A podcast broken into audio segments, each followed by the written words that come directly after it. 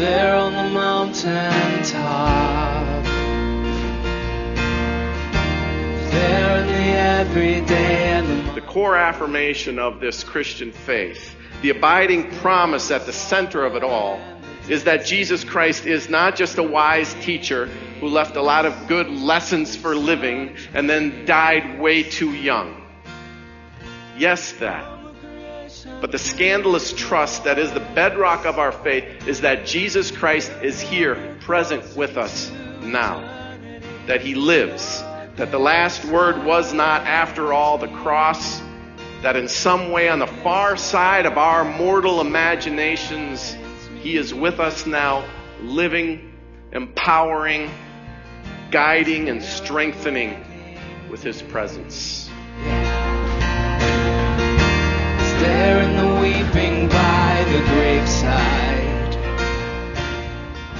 Always complaining about road construction, that's for sure, but it feels like Minneapolis has taken it to a new level in recent months. Are you with me? I mean, every time I'm gonna make a run down to Bloomington to visit mom and dad, I have to pull up Google Maps and see which way is not available to, uh, to head south.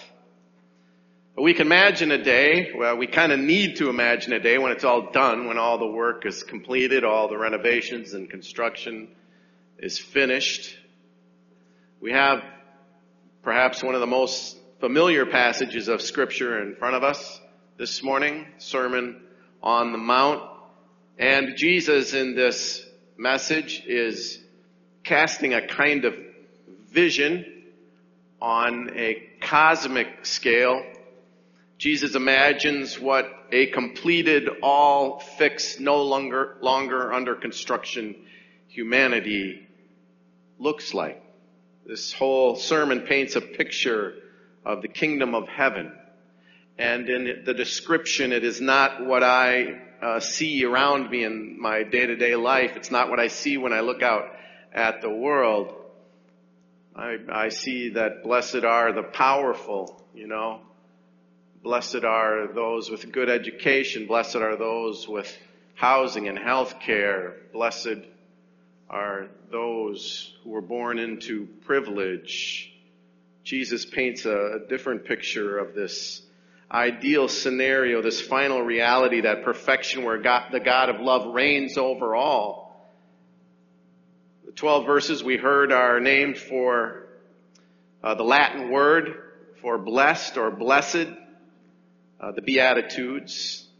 This word begins each verse. Blessed are the poor in spirit. Blessed are those who mourn. Blessed are the meek. Blessed are those who hunger and thirst for righteousness, the merciful, the pure in heart, the peacemakers. The vision that Jesus lays out in this sermon portrays a kind of moral completedness, even a perfection, and it sets the bar so high over our very human heads that it looks and feels impossible to reach. And truthfully, like the total completion of all road construction in and around Minneapolis, I guess it is impossible, right? But the point is, you have to be able to imagine it you have to hold the ideal in your moral imagination so you can reach for it. This one thing I do, Paul said recently, forgetting what lies behind, I press on toward the goal. At the end of chapter 5 in Matthew, this same chapter that begins with these Beatitudes, Jesus sums, sums it all up by saying, Be perfect, therefore, as your Father in heaven is perfect the Greek word translated here as perfect is telos, and most scholars agree that it could also be translated completed.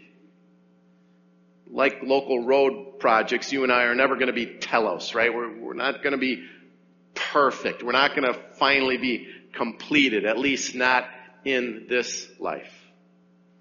The point is, we've got to be able to imagine where we're supposed to be headed in order to head that direction. You know, build a better me, we say. Martin Luther has been getting a lot of attention as we celebrate this 500th anniversary of the Reformation. One of the very lovely things that Luther wrote, and he wrote a lot, was this. This life is not righteousness, but growth in righteousness. Not health, but healing. Not being, but becoming. We are not yet what we shall be, but we are growing toward it. The process is not yet finished, but it is going on. This is not the end, but it is the road. All does not yet gleam in glory, but all is being purified. You know, every so often we change the language of our corporate confession that we begin our services with. And today happens to be the first Sunday of a new confession that we spoke together just a moment ago. And every once in a while I read the language of the confession and I, and I think, you know, these people aren't, they're basically pretty good people, right? I mean, it, it sounds just a little bit harsh when I read it, we confess the ways we live only for ourselves. That's what we just said together. We fail to see you, Lord, in our neighbor's face. We turn our ears from voices that cry out. We pass by the hungry and the oppressed. In a moment, we'll read a list of names of people who have died during this past year. We often call them saints. This is all Saints Sunday. Even though we know that not one of them was perfect. All of them were under construction, if you will, until the day they died. We'll also read the names of those baptized here at Prince of Peace, a lovely tradition. We dare to call all the faithful saints in this Protestant sense. We use the word even though none of us would claim to be perfect or completed. So, given the inescapable fact of our imperfection, how dare we trust that all will be well in the end? How dare we trust that all is well for the names of the imperfect people we are about to read. How dare we trust in it for ourselves, fallen and falling as we are? Do this for the remembrance of me, Jesus said in one of our communion liturgies, we say, with the church on earth and the hosts of heaven, we praise your name and join their unending hymn. So, when you come forward in a little bit, look at the cross. Do this for the remembrance of me.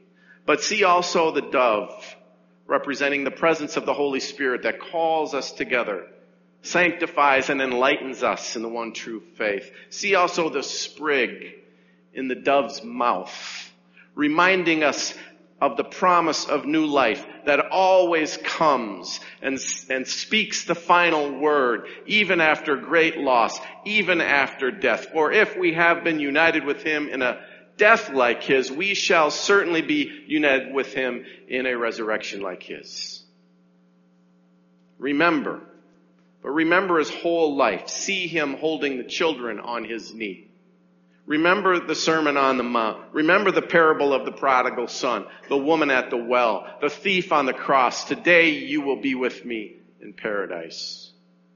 Remember the promise of Easter morning.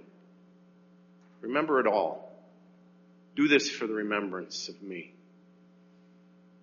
But don't just remember the past the core affirmation of this Christian faith, the abiding promise at the center of it all, is that Jesus Christ is not just a wise teacher who left a lot of good lessons for living and then died way too young. Yes, that.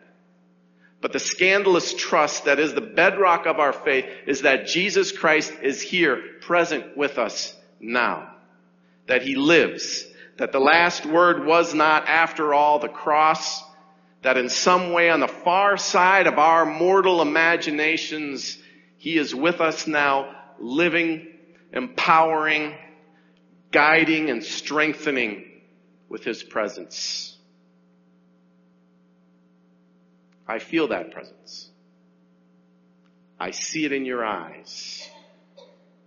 I see it in your lives of faith and compassion and generosity. And on this All Saints Sunday, the gospel proclaims that all who are in Christ, those living now, here, and those who have died, all are somehow gathered in Christ and are present and accounted for in this sacrament with us around this table, this table that spans all distance and all time. This is the communion of saints that we sing about with the church on earth and the hosts of heaven. We praise your name and join their unending hymn. So the construction continues.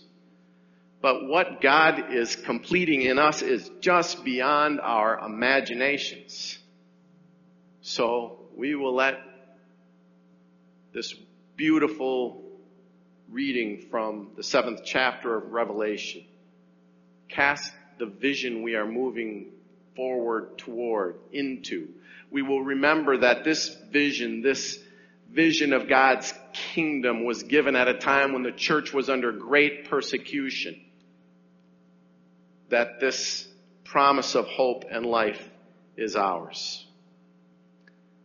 After I looked and there was a great multitude that no one could count from every nation, from all tribes and peoples and languages standing before the throne and before the Lamb, robed in white with palm branches in their hands.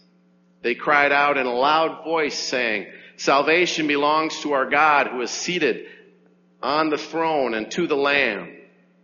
And all the angels stood around the throne and around the elders and the four living creatures, and they fell on their faces before the throne and worshiped God, singing, Amen. Blessing and glory and wisdom and thanksgiving and honor and power and might be to our God forever and ever.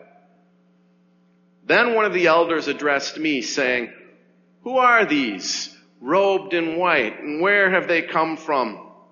I said to him, Sir, you are the one that knows. And he said to me, these are they who have come out of the great ordeal. They have washed their robes and made them white in the blood of the Lamb. For this reason, they are before the throne of God and worship him day and night within his temple and the one who is seated on the throne will shelter them. And here is the promise of All Saints Sunday. Here is the promise of life that comes in the midst of sorrow and loss. They will hunger no more and thirst no more. The sun will not strike them nor any scorching heat. For the Lamb at the center of the throne will be their shepherd and he will guide them to springs of the water of life and God will wipe away every tear from their eyes. This is the gospel of our Lord. This is the promise of life spoken to each of us. It holds us together around this altar. We are the church on earth. We are the host of heaven. And everyone is accounted for here this morning. As you come forward, see the cross. See also the Holy Spirit dove. And see the sprig that says new life is coming. New life has arrived. The kingdom of heaven is here. You are chosen, forgiven, loved child of God. Let's stand and profess our faith in Father, Son. Breathing in your grace, breathing out your grace.